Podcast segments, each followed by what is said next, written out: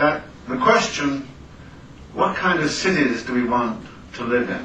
How do we want our cities to be?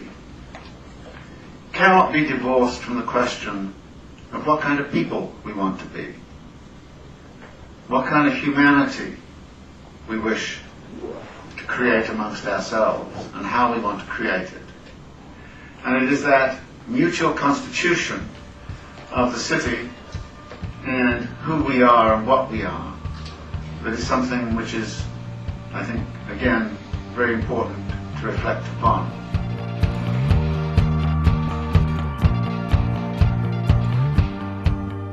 This is The City, an hour dedicated to a critical discussion of urban issues.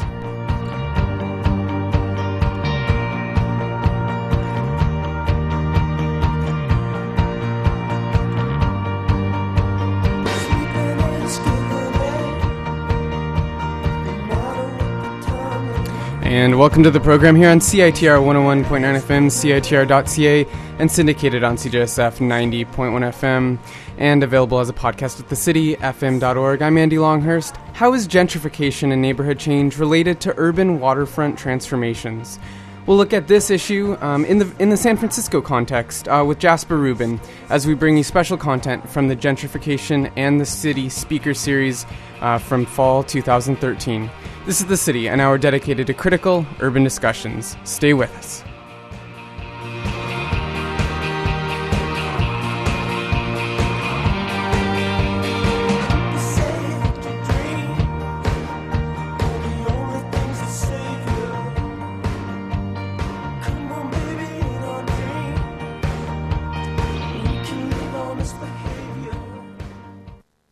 And welcome to the program here on CITR and syndicated on CJSF. On today's program, uh, we're going to be hearing from Jasper Rubin uh, discussing gentrification and the waterfront. And Jasper Rubin is Associate Professor of Urban Studies and Planning at the San Francisco State University. And this talk uh, was recorded on November 7th, 2013, at uh, Douglas College in New Westminster, BC. Peter uh, asked me to talk about gentrification on the waterfront, and of course, being from San Francisco, uh, my focus would be on my watery front door. Uh, but this is an interesting thing uh, because, of course, gentrification is usually associated uh, with residential neighborhoods and usually involves displacing renters uh, with occupants of new ownership housing. And there's very little housing on San Francisco's waterfront, as I'll, I'll show you. and unlike some others in America, Baltimore, Boston, New York have all built a lot of housing on their waterfronts. Uh, and what there is, what housing there is, didn't displace any renters or anyone else particularly. Uh, and I'll talk a little bit about why this is the case a bit later. Uh, but make no mistake, San Francisco's waterfront has experienced significant transformation uh, since 1950, uh, and it's about to be further revitalized. We'll sort of, I'm going to leave a question on the table at the end. I'm not going to tell you what, I think it's good or bad. I haven't decided yet. And you can, you can draw your own conclusions. Uh, so how, in this instance, can we associate gentrification with the waterfront? Well, I'm focused on San Francisco as a case. The question does create the opportunity to think about gentrification a little differently, uh, to consider it more broadly, uh, to stretch it as a term. If gentrification is, as it has been described, the knife's edge or leading edge of contemporary, and some would say neoliberal urbanization, uh, does limiting the term to that narrow definition, that residential context, make sense? And how does looking at San Francisco's waterfront in this regard open up, uh, open things up? So I'm going to do sort of four things in this talk, just so you can kind of keep tracking. I'm going to talk a little bit about gentrification and new ideas about gentrification. Uh, give you some stats and figures about how San Francisco is being affected right now as a city, uh, sort of the big pressures of gentrification. Some of the history of what happened in the 1960s in particular uh, on San Francisco's waterfront, which really generated the current context. And then we'll talk about what's happening now. So that's the sort of four steps. Uh, so gentrification. Uh, the phrase was coined by British sociologist Ruth Glass in 1964, and I'm going to let her define it for us. This is what she said. Uh, one by one, many of the working class neighborhoods of London have been invaded by the middle classes, upper and lower. Shabby, modest and cottages, two rooms up and down, have been taken over when their leases have expired and have become elegant, expensive residences. Once this process of gentrification starts in a district, it goes on rapidly until all or most of the original working class occupiers are displaced and the whole social character of the district is changed. Uh, Neil Smith, who was uh, perhaps or was perhaps uh, the most well known among academic urbanists talking about gentrification, I described it this way. By gentrification, I mean the process by which working class residential neighborhoods are rehabilitated by middle class homebuyers, landlords, and professional developers. I make the distinction between gentrification and redevelopment. Redevelopment involves not rehabilitation of old structures, but the construction of new buildings on previously developed land. And as we'll see, this has changed quite a bit, uh, that idea of gentrification.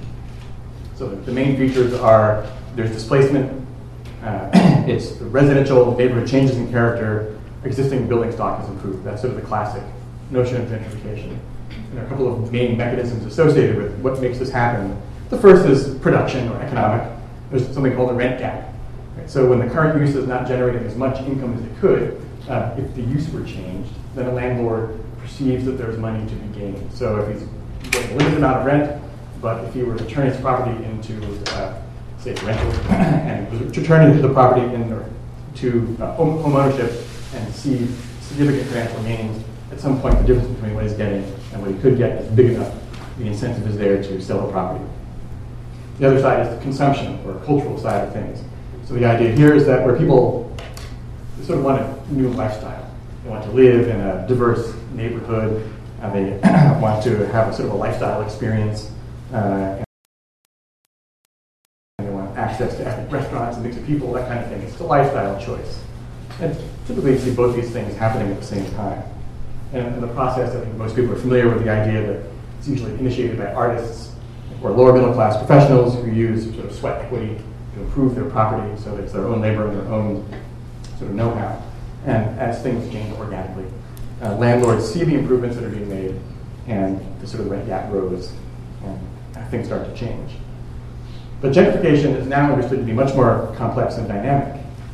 Uh, for instance, uh, we recognize that when residents change, the rest of the neighborhood is likely to change as well. Shops and services are displaced, uh, uh, or change to satisfy the requirements and the consumption habits of new, wealthier uh, population. And this happened all over San Francisco, most famously in the Mission District, which, which has been a stronghold of the Latino community and working class neighborhoods. And as the tech sector boomed and folks moved into the neighborhood, the cheap burrito joints were replaced with fancy restaurants with names like Foreign Cinema. so we get retail gentrification. Uh, markets serving everyday needs of working populace replaced by high-end high merchandisers of things like artisanal breads, homegrown mushrooms, jarred heirloom fruits, stuff that hipsters and foodies and people like me like. a friend recently told me that in New York City, uh, one way to measure this was on any of the transit lines, you go one stop past the last hip cafe and real estate prices drop.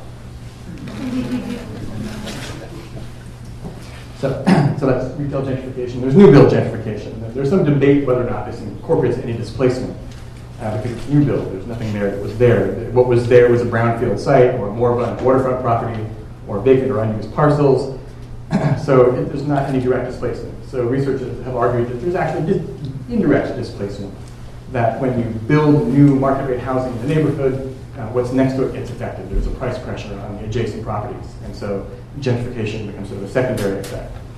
And also they talked about this uh, displacement, right? the idea that, okay, so you're not directly displaced, but uh, the things that you had in your neighborhood that you were used to seeing uh, are disappearing. You feel alienated from your neighborhood, so you may not be priced out right away, but all of your cheap restaurants are replaced by fancy ones. The new homeowners may show bias against the renters. Uh, cultural facilities and services disappear. You get the feeling that your neighborhood is being shot to hell, and so you move. So it has the same effect.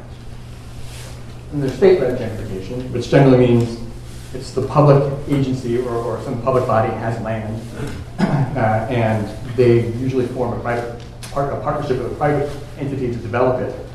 Uh, and it's usually to pursue what in some places is called social mix policies, where the idea is they want to introduce new middle class families into neighborhoods uh, that are sort of maybe more distressed because it's thought that it's a good idea for middle class people to mix with uh, working class folks and vice versa. Of course, you'll never see working class beachheading in an elite neighborhood. Process doesn't work that way.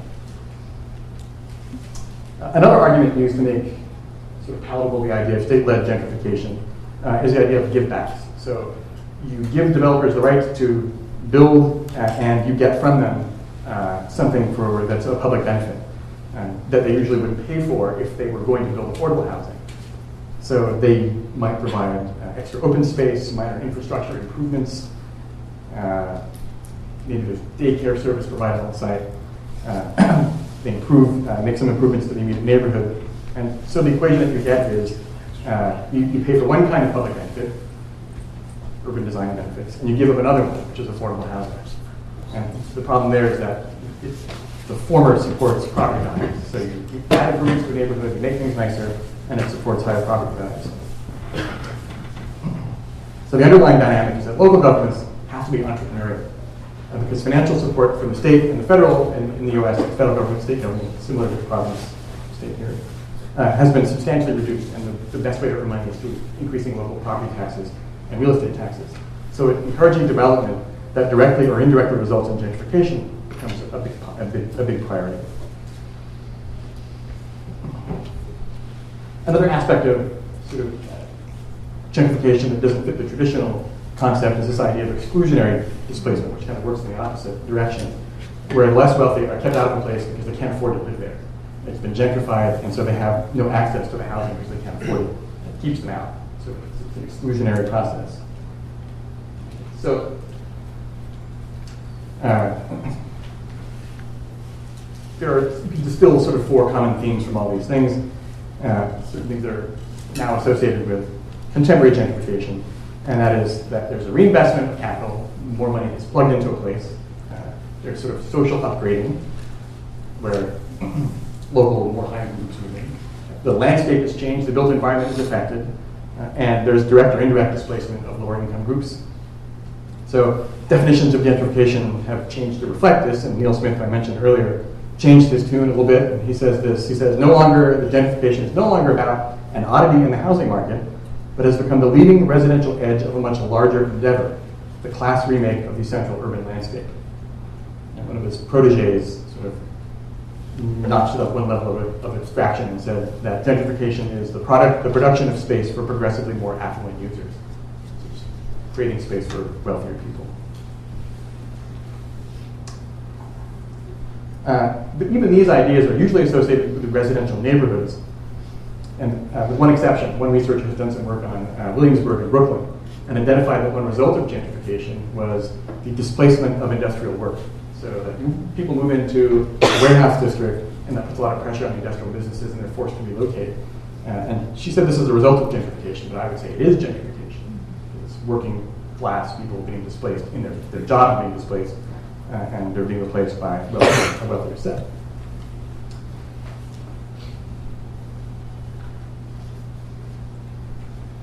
And the last aspect of this is it's a scale thing. Typically, when people talk about gentrification or do research on gentrification, it's a neighborhood thing. It's a pretty small scale. But if uh, enough neighborhoods get affected by large-scale forces, as I'll talk about in a minute, economic transformation, changes in technology, eventually many neighborhoods get affected by gentrification, and it really becomes whole cities are being influenced by it. You see that there are whole large swaths of cities. And so it isn't just a neighborhood effect; it's a city. It's a city effect. So it's, it's something that's important to understand the scale of the impacts as well. So one of the things that I think is important in San Francisco's context, and I'll get to this a little bit uh, later on, is this idea of work as being an important aspect of thinking about gentrification. Blue collar workers are displaced not just by an invasion of loft dwellers, for instance, they might be displaced by new kinds of industry. In San Francisco, it's the tech boom and biomedical folks. And the tech industry workers, they like to work in brick warehouses because it's open floor plate and it's really cool. You can skateboard and you know ride your fixie from one workstation to the other and play pool and sleep and do all the things that 25 year old programmers do. And they don't want to do that in a traditional office building. They want to do it in an old hip warehouse. And so owners of those warehouses have lots of money to make. There's lots of money on the table they convert the use. Uh, but it's, so it's just as fundamentally jarring, I think, to be displaced from your job as it is to be displaced from your neighborhood. a person is both a resident and a worker, and if you live and work in the city, you, might get doubly affected by this. You might find yourself gentrified out of your neighborhood and out of your job. So I would argue that I would argue that gentrification is perhaps too narrowly conceived. We need to stretch it to sort of think about the whole life of the world. And those large-scale pressures, uh, tend to think of them as isolated things. You sort of see what's happening in your neighborhood, and you forget that there's a larger picture going on. This is happening again in San Francisco now. Uh, different neighborhoods are slowly beginning to wake up to the fact that the Google shuttle bus, I don't know if you know about this, but Google has like the 10th largest transportation system in the Bay Area. Uh, it's private shuttles and it runs buses through neighborhoods. And neighbors are starting to complain about these big white double-decker buses going through their narrow San Francisco streets. But in places where the route is established, real estate value would go up. What are they doing, picking up their? They're picking up Google workers and they're taking them to Silicon Valley. So uh, even though San, and I'll, I'll repeat the stat in a minute, San Francisco is actually adding more high-tech jobs than Silicon Valley is, but we're also becoming a veteran community for Silicon Valley. All right, so we have this new idea of gentrification, and I'll, I'm going to circle back to how we can use it to think about the waterfront uh, a little bit later. So, but first I want to talk about San Francisco and give you a picture of what's happening. It's, it's a very hot thing now. It really shows you how a whole city can be affected uh, by the powers of economic transformation and how it can make a whole city go crazy. Uh, there's been a lot of media coverage, international even, on new, the new tech boom and the current housing crisis. In fact, uh, I've been contacted by German public radio and Dutch TV to do talks about how crazy the tech boom is and how gentrification is happening even more rapidly than it used to. Um, San Francisco has already kind of gentrified much of it, but the process has really intensified in the last few years. Uh, you might call it hyper or super gentrification, where the already wealthy are displaced by even wealthier. Happening. Uh, San Francisco is the fastest growing large county in the US. Uh, the same year, uh, it added 25% of the jobs it added were all in the tech sector. So it added 28,000 jobs between 2011 and 2012, and a quarter of those were high tech more than most of what Silicon Valley added in, in the main tech sectors. Uh, there's a huge construction boom happening now. There are at one point 25 cranes on the skyline of San Francisco. And we have 11 million square feet of office space in the pipeline. And if you know San Francisco, the Transamerica Pyramid is about half a million square feet, so it's 22 Transamerica Pyramids in the pipeline. Uh, we have 50,000 50, housing units in the pipeline. Uh, 29,000 have been approved so far. There are about 5,000 under construction. Uh, and that's a huge thing for San Francisco, which typically only produces 1,000 units of housing in a year. So we've quintupled it recently. And a vast majority of those pipeline projects, uh, 40,000 of them are in large buildings of 100 to 250 units. And among them are, is a new thing called micro units. The idea that these young, hip workers don't really need a lot of space. They want to be in the city, but they don't need their own private space. So you can rent 300 square feet, I'm not sure what that is in real measurements, but very small, for $1,800 a month, and you don't have enough room for a dining room table or a couch. and, and, this was, it was in the paper, a woman, a woman was very happy that she had this space, and she didn't care about a dining room table or her couch. She had a place for her laptop, a futon on the floor. But she lived in San Francisco. So according to the Chronicle, uh, our paper, the median monthly rent in San Francisco is just about $3,400 a month and what you get is not much, let me tell you. That's 21% more than it was last year. And in fact, some of the biggest increases have been in the most disadvantaged neighborhoods, including Hunters Point, uh, and in the Civic Center area, which, where Twitter has just opened up its main offices. In some neighborhoods in San Francisco, it takes seven to eight times minimum wage to afford the average rent. in fact, San Francisco has the most, is perhaps the most expensive metropolitan area in the US right now. And looking at, uh, this is Zillow site, data source. Appreciation. Uh, here's San Francisco here. This is appreciation. So in the last year, it's appreciated about 20%, and you can see the median price. It's actually in some places it's cost a million dollars now, and that's for a thousand square feet. It's, it's not a palace. Uh, and along with this, of course, so only 14% of uh, homes are affordable to the uh, people with median incomes. There were almost 1,800 evictions last year.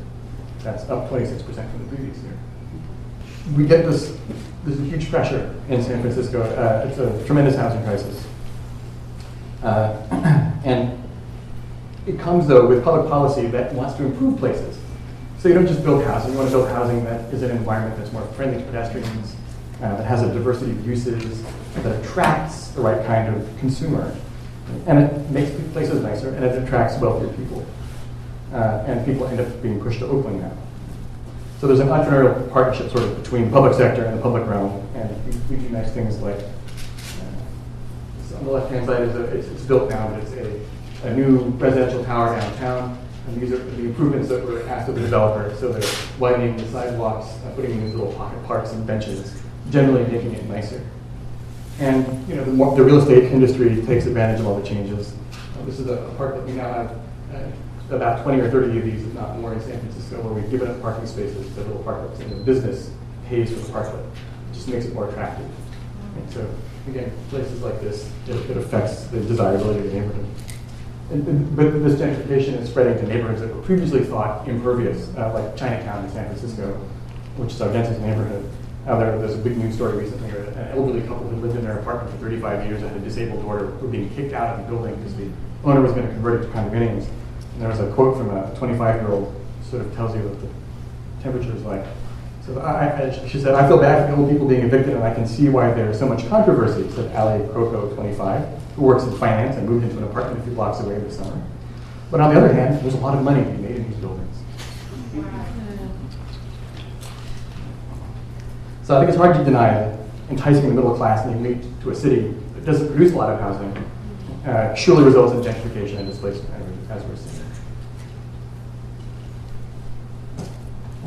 So let's get around to the waterfront. So that kind of environment puts a lot of pressure on the rest of the city. So here's San Francisco's waterfront, which, as Peter was pointing out, is a, is a public agency. It's an enterprise agency, which means it's responsible for paying for itself. The areas in black are all properties it owns. Uh, this is downtown San Francisco, and this is a, a road we call the Embarcadero, which is also a port jurisdiction. You can see there's a remnant of the old finger piers. Most of what's still industrial about San Francisco's waterfront is limited to this area down here. I'll be talking mostly about been going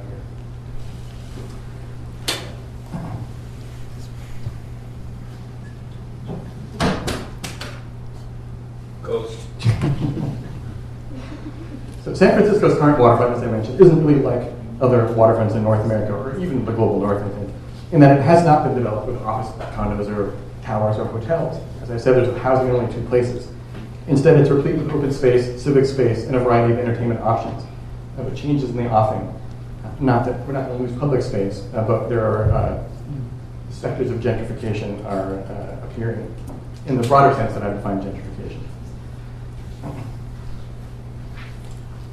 But to understand what the waterfront has become, and I will get to that, uh, it's useful to know how it got the way it is. That really set the stage for what we see now, which is actually a place that's sort of a gray area. It's resisted gentrification. It, it, it, has not taken on a lot of the uses that you would associate with it. It's a very civic place, but at the same time, it's also a place where the elite have the most options for doing things. And the potential projects, uh, the projects that bring potential to the waterfront may change it more.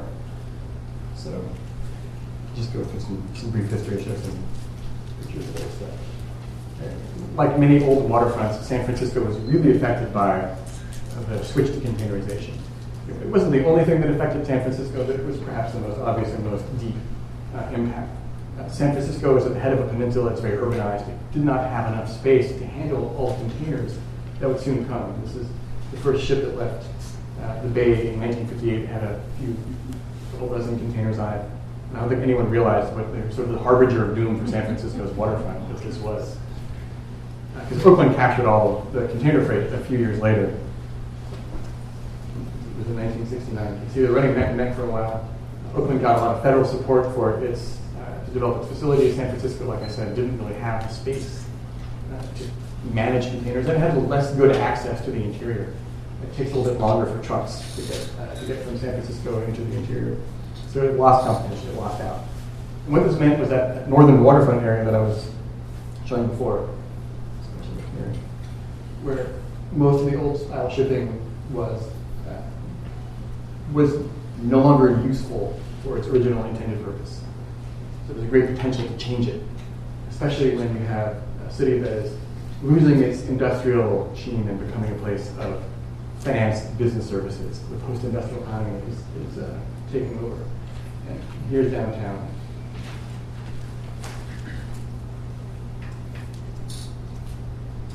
So just a couple of so case studies to show you what happened. So this is a place called Produce Market, uh, and an area also known as the Front. You guys in the U.S. have a, the Front. I saw that today. It was interesting bit of historical waterfront. Uh, similar kind of thing, but bigger in scale for San Francisco. Uh, this is an area of sort of rough and tumble storefronts, roller doors, places where uh, all the sort of produce from inland would come and get redistributed. Strong connections to the waterfront. Uh, there were also union halls here and uh, places, cheap hotels for sailors, places where you could buy a grappling hook or an accordion. Sort of a sailor town kind of place. Uh, but it was also across from a set of finger piers that were no longer being used because shipping is going away. And it's next to downtown, which is bursting at the seams to grow. So was a lot of pressure on it to change. So there was a campaign to relocate. And it was initiated by a very development-oriented mayor and a, a bunch of local businessmen who thought this would be a golden gateway to San Francisco. And whenever possible, the local newspapers would describe it as a ramshackle, tumble down, or otherwise beyond its useful life. and other agent, other city agencies would pipe up. The fire department would say, "Oh, we can't get our fire trucks down there. It's a life health hazard. It's got to go." And, and none of the businesses owned their property, so they were very vulnerable to being displaced, which is what happened. They were displaced, and they were forced to relocate. They lost the battle, even though they were represented by Caspar Weinberger, ironically later on to be Secretary of Defense in the U.S. Uh, they were pushed to the southern stretches of the city. And what went up was a development called Golden Gateway, in fact. Uh, very upmarket housing, uh, and this is just the residential part of the project. You can see it's across from the waterfront, but also uh, offices and shops and a hotel.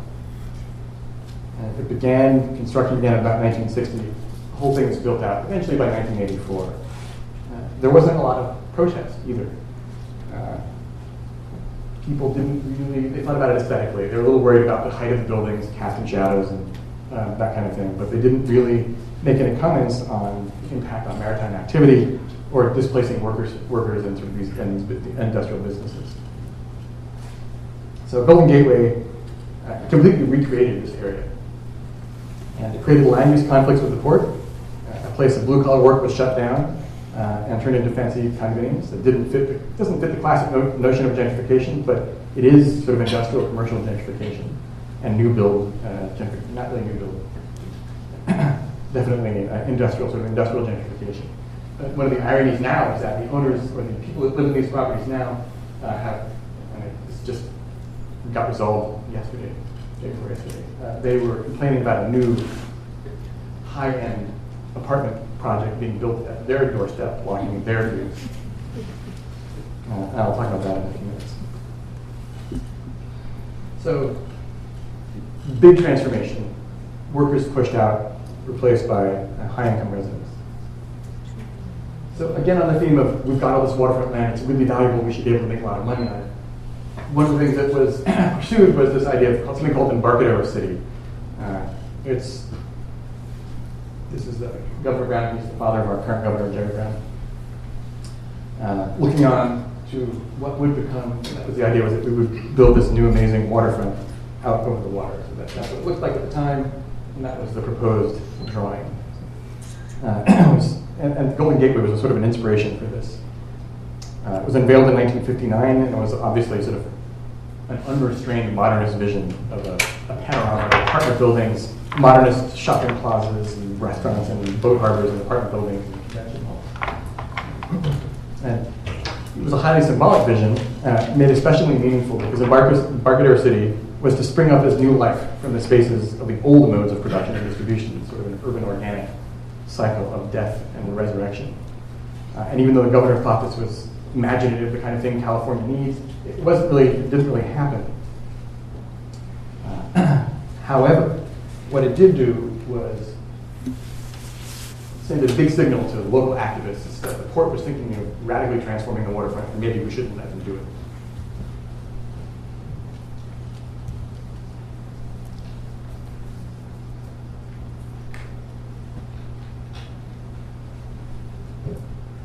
Same time this was happening, uh, other uh, wealthy folks, and if you live on a hill in San Francisco, you're bound to be wealthy, and you're also really bound to care about what happens around you because it's your views, and that's partly what makes your property very valuable. So these were built in the early 1960s.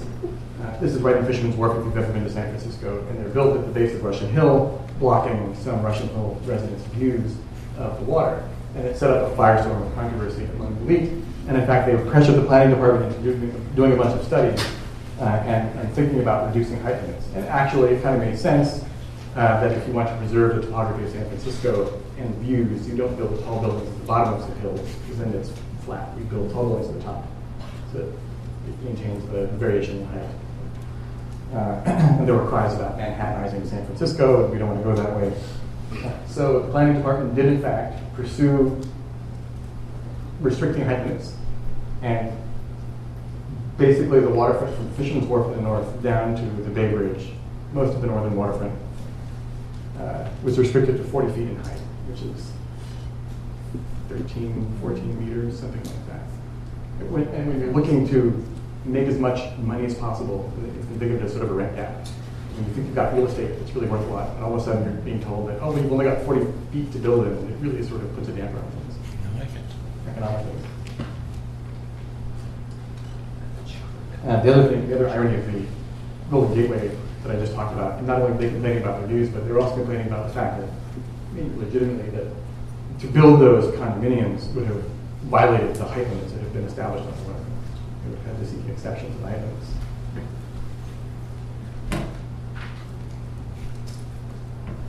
A couple of other things happened that got activists and planners very interested in the port. As we'll see, this, this all gets cemented in the landscape. First thing was the port was transferred from the state to the city, uh, which was important because it meant uh, that there were conditions of the transfer. So the port, when it was transferred, agreed to spend a lot of money trying to resuscitate its maritime activity down here in the industrial stretches. and also uh, was told that when it found property that it was not going to develop uh, as maritime, it was no longer useful for maritime, had to pursue the highest best use. So they had to look for development that would pay the most, which tends to be things like offices and houses. So here's a the other thing that happened uh, was the creation of a local regency, ag- uh, a regional agency called the Bay Conservation and Development Commission. So this is a map of San Francisco. It was found by three women uh, who were very interested in the water. The bay had already been losing surface area. Most of the wetlands were destroyed. Uh, this is uh, in the late 50s. And the Army Corps of Engineer had produced a map that was discovered by uh, Sylvia Kerr and some of her friends. And they saw that uh, the idea was to basically reduce the bay to a large channel. It's just water, we fill it in and expand our cities. And this set off a huge uh, reaction. And uh, the women that had found this mapping were very vocal, they had a lot of powerful connections. They had started a very effective grassroots campaign. They took it all the way to Sacramento, uh, the state capital, and we were able to convince uh, governor at the time, Ronald Reagan, to sign legislation creating a new agency, actually the first in the nation that was going to be allowed to regulate uh, land uses based on uh, uh, permitting, uh, to regulate land uses over the water. And they actually were given the power to permit, to reject or deny applications uh, for development anywhere in the bay that covered water. And they could do two things in particular. They could restrict anything that covered the water. So if you're going to build a pier, they could say no. Even a pier just covered the water, not just filling it. And they could disallow any use that privatized access to the water or was not maritime. So the two big things that they would reject would be office and housing. Things that they would accept would be, oddly enough, retail and hotels. Apparently hotels are more public than private residences. Uh, and they have this power up to 100 feet from the median high tide. And so the port's going to pursue development anyway. And just as this was all sort of unfolding, uh, they made public, which was probably a tactical error, two of the things that they were looking at. One of them was this Ford urban dealership. It was a typical dystopian suburban nightmare of a car dealership over the water with freeway style on ramps and links to the city. this around here, the, the height limit was raised, raised to 84 feet. That, that was part of the plan, but and their project actually met the height limit. Uh, it was there was going to be a mall and restaurants and a bunch of other stuff, and, and parking for 4,500 cars to reduce congestion. Uh, but in fact, uh, our board of supervisors, sort of like a city council, uh, rejected that in favor of this. This is the best image I can find. Uh, uh, the U.S. Steel's proposal to build a 550-foot office tower and a cruise terminal and a hotel that would have been much taller than this is at the pylons of the Bay Bridge. That's not likely that these would have been allowed by the new agency, the Bay Conservation and Development Commission, because they're not particularly maritime oriented, although U.S. Steel stuck a cruise terminal on it, probably hoping, hey, cruise terminal is maritime. Uh, but the controversy again was intense. So what these projects did was they, they really told people that this could happen to the waterfront. And so everyone was screaming about Manhattanizing the waterfront, building walls along the waterfront. Uh, and Dianne Feinstein, uh, California's, uh, California's senators, cut her teeth protesting, protesting this project. She actually walked down the Embarcadero holding banners, you know, save our waterfront kind of thing. And eventually, uh, the project stopped. But there's some interesting, uh, interesting quote. One, one of the anti-high-rise folks said, high-rises are like heroin. Once you start, you can't stop, except by drastic means and then it's too late. That's for you.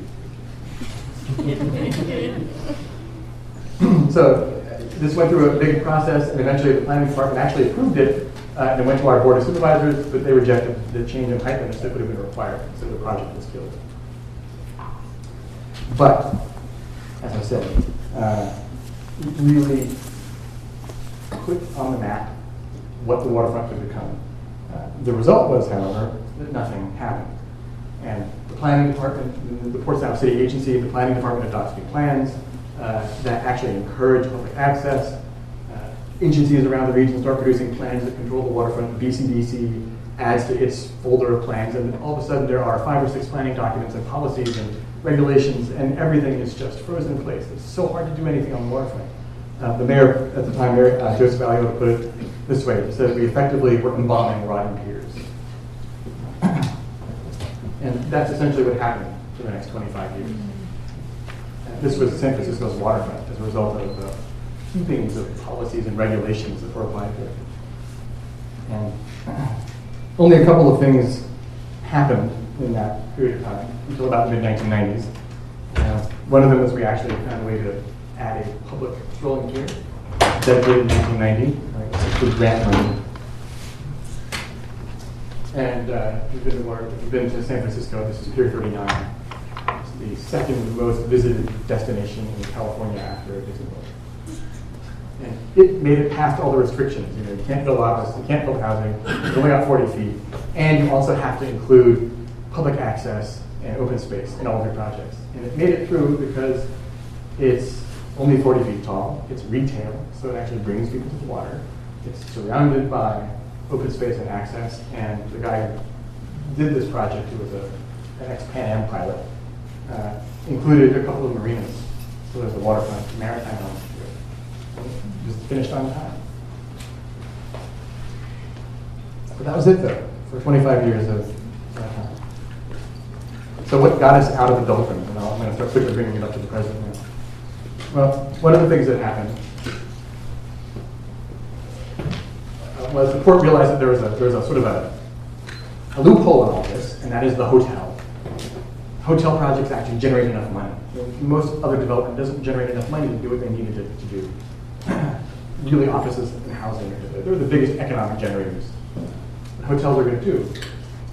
So this was a hotel project and a sailing center that got rejected in favor of a bigger hotel. And at the same time, the port was entertaining ideas for hotels further along the waterfront. And the public said, no, wait a minute. We've seen this before. We don't want it to happen. We're going to go to the ballot. And there was a proposition placed on the ballot in 1990, Prop H, which just passed, but it passed. And what it did was two things. It put in place a moratorium on development along the waterfront. The port was no longer allowed to pursue any development. And it required them to come up with their first plan. So the port is producing its own document for the first time about what it thinks its future should be. And it's, it's actually a document that was the result of seven years of planning process. So speaking to neighbors and business interests and officials from all jurisdictions. So it took seven years to produce this, this plan. And one of the main um, aspects of the plan was that it was relying on the idea of public-private partnerships to do anything. So it's, it's got a companion document about providing open space and access. Was, the idea was also that it would help coordinate all these different agencies involved in port development, and um, it identified places where agencies like BCDC and the planning department would agree were good for commercial development. So the idea was to reduce controversy. And so some of the things that resulted from this plan were our baseball stadium, stadium the San San Francisco Giants, which is, by all accounts, a pretty successful project. It's got open space access all along the perimeter. There are a couple of public plazas. Uh, you can actually, there's a viewing area in the outfield, and you're allowed to watch three or four innings for free standing in front of the, the viewing areas. When there's no game, uh, or the, when the season's out, uh, you can go into the park, and there's a playground and a big slide set for kids to play on. Uh, it was privately financed, and it's completely served by public transportation. There's very little parking associated with it. So by all accounts, it served a lot of public purposes, uh, although the great American tradition of baseball is extremely expensive. You buy a ticket to get into the stadium is cheap. But pretty good, pretty good result of the new regime. This is the ferry building.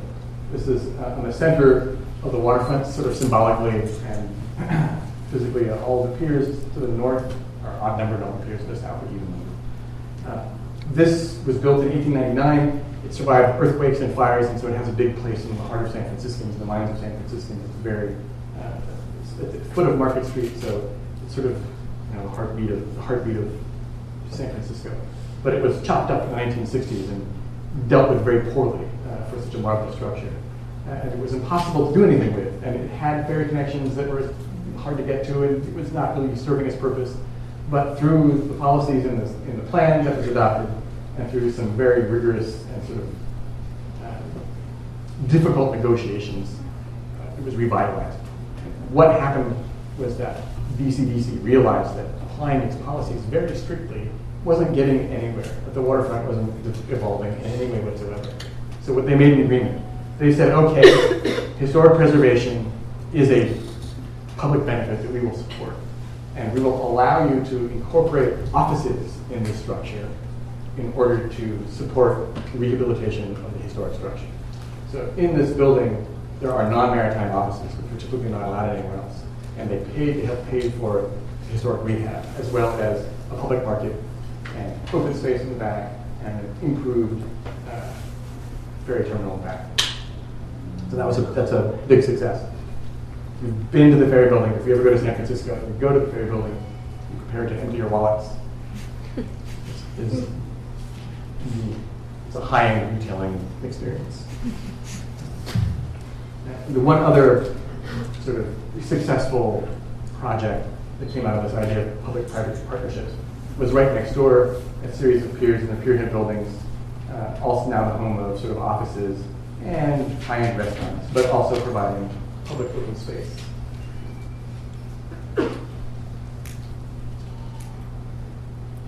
But that kind of work only gets you so far because there's only there are only so many really valuable historic resources on the waterfront. Uh, those projects are very difficult, and so they sort of petered out. But the port staff became very good at finding money for public access things. So this is actually the breakwater that protects the ferries at the ferry building. We got uh, an extra grant to actually turn it into a public pier. This is dedicated in 2007. Uh, we got money to develop open space. This is Rincon Park. It's, uh, it's, it's built with grant money, but its maintenance is paid for by the Gap Corporation, which has its headquarters across the street. Uh, we built a promenade that goes the length of the Embarcadero, the ferry building down at the end. This runs from Fisherman's Wharf several miles down to the Bay Bridge. And it's very popular for bicyclists and rollerbladers and pedestrians. So we're actually producing a lot of public civic space in San Francisco. And it's a place where sort of the other can hang out and not get harassed. So you get sent bicyclists and you get homeless folks. Although I was told by a student not long ago, she worked for uh, the 911 call center in San Francisco and was told that on game days when there was a baseball game, uh, messages went out to all the police officers in the area, and they were told to sweep the homeless away, either relocate them or physically move them, so that when people came into the game, they wouldn't be confronted with urban life in its fullest.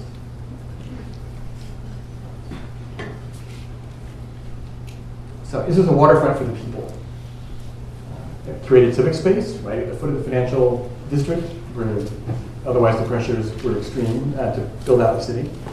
Uh, so in some ways, yes. Uh, I forgot. We built we built how the two places we built housing. This is Delancey Street. Uh, this is not far from the, from the baseball stadium. It's transitional housing for people who are recently coming out of incarceration. So it's ultra affordable housing, uh, and that was required state legislation, legislative action to allow housing on this parcel. The other place we have housing uh, was associated with a failed attempt to build a cruise terminal here.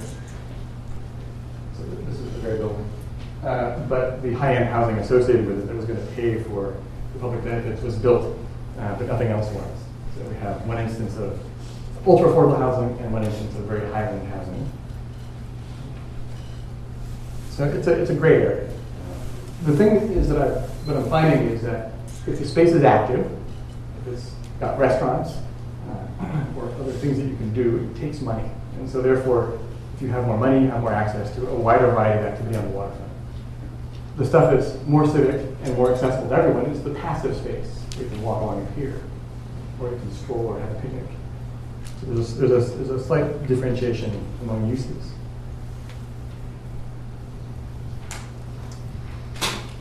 So what's happening to the waterfront now? I'm going to talk about four projects that are on the books right now. Although one of them, as I was saying, has been ended by a measure. Uh, so again, this is the waterfront. So condo project, I'll talk about first. An arena for our basketball team. Uh, a development of a large parcel. This is uh, orientation. Here's Gray Building. Here's the baseball stadium. And then a, a proposal for the southern waterfront, closer to where our industrial uses are.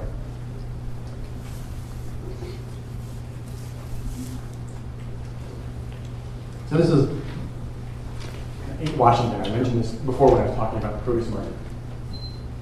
The proposal was for about 130 ultra high-end condominiums, and we're talking. This would have been the most, probably the most expensive housing in the city for a development, with apartments ranging anywhere from two to ten million dollars for a bedroom or two, uh, with 350 parking places in a place that's highly accessible by transit and uh, very pedestrian friendly.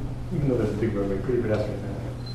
The people in the Golden Gateway apartments behind it complained about this. They complained about the heights. They complained about the fact that uh, the neighborhood housing wasn't really serving the neighborhood, uh, and they, they just didn't like it. And the proponents of the project were saying, well, look, we're getting rid of a private tennis club that's been surrounded by ugly green fences, and we are bringing open space to the neighborhood. Uh, it was really hard to tell who was telling the truth. It turns out that maybe some of that open space wasn't really going to be that public because it wasn't being controlled by the Rec and Park Department in San Francisco. It was private open space, so they were going to shut it down after six. And, you know, there was lots of misinformation and a lot of battling, and it went to the polls. Uh, two ballot measures were placed on, uh, on, on a November ballot, and yesterday, two days ago, I had to update my talk because it got crushed at polls. It was rejected, soundly rejected. So there will be no housing here on the waterfront uh, for the ultra wealthy, and uh, the developer's going to have to go back to the, the table. And it was, you know, this is a was a LEED certified building with a living green wall. It had all the fancy stuff you could want. There's an overview of the project. You see, as a, as, as a scale of building, it's not really it's, it's fine. You know, it's, it's, you're, this is the Embarcadero Center, the office complex, and this is the Golden Gateway. So as a physical use, I have no problems with it. But the two problems that, that I thought were issues were the amount of parking being associated with it, and the fact that there was no affordable housing on site whatsoever. Uh, the way we work in San Francisco is we're, we give developers the option to pay into a fee. They pay a fee, it's an in lieu fee. It's like you pay several million dollars into a, uh, a fund that the city then uses to develop affordable housing elsewhere. So if you don't have affordable housing here, then that you've created a space just for the wealthy.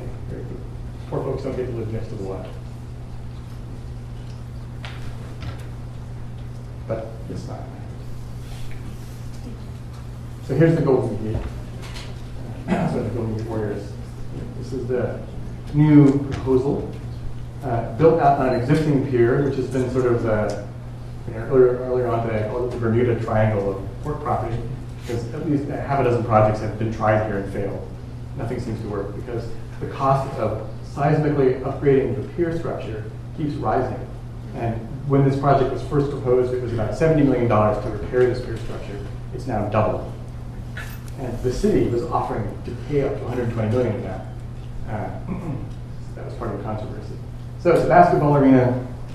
Uh, it was going to uh, include, it's going to, the proposal to include residential tower and a hotel tower and retail space here.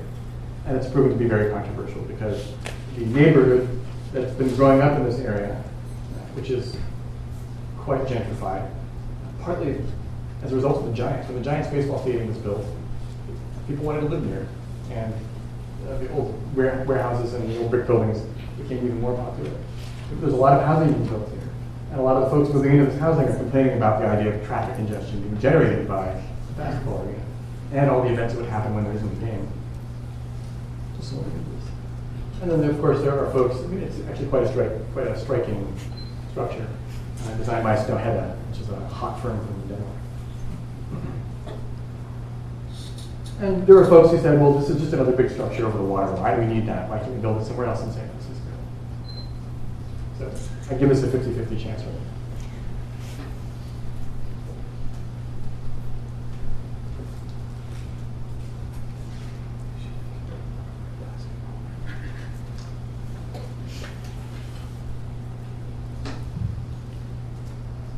Next up is Mission Rock.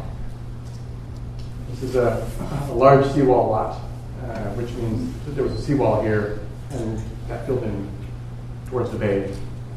There's a fair amount of land here again. It's, I don't know, five or six hectares, 14 acres. I forgot that I was coming to a country with real measurement units and I didn't convert most of my area areas to hectares and meters. They were bilingual. Uh, so the proposal here is for a giant mixed-use development with fancy condominium towers, uh, mixed uses, and a lot of open space. This is the open space plan for the, the area, full of sort of active and passive recreation uses.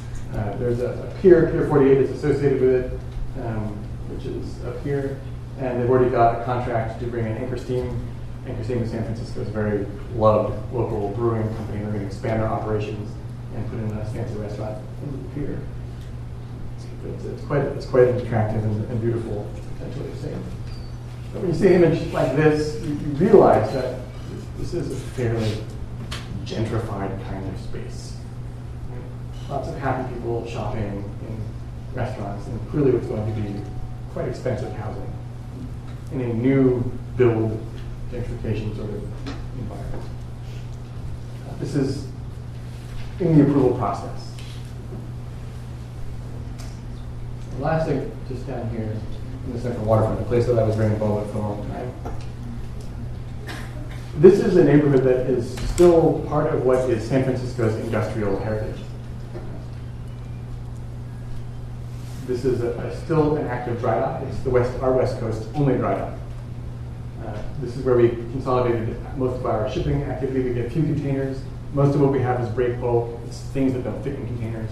Some liquid bulk. Uh, construction material like that. And this is Pier 70, which is right next to the dry dock, and it's about 50 acres, so maybe 25, 20 or 25 hectares of space that is up for grabs, that the port wants to develop. The thing is, this neighborhood, generally speaking, was a place, at least 10 years ago, uh, of 6,000 jobs and 800 residents. when I was a planner, we were trying to figure out a way to introduce housing but preserve space for the industrial users and the blue collar jobs that were associated with it. So eventually we came up with a plan that sort of said, okay, the northern part of the area, we'll let that go to mixed use and housing across from the Pier 70 development.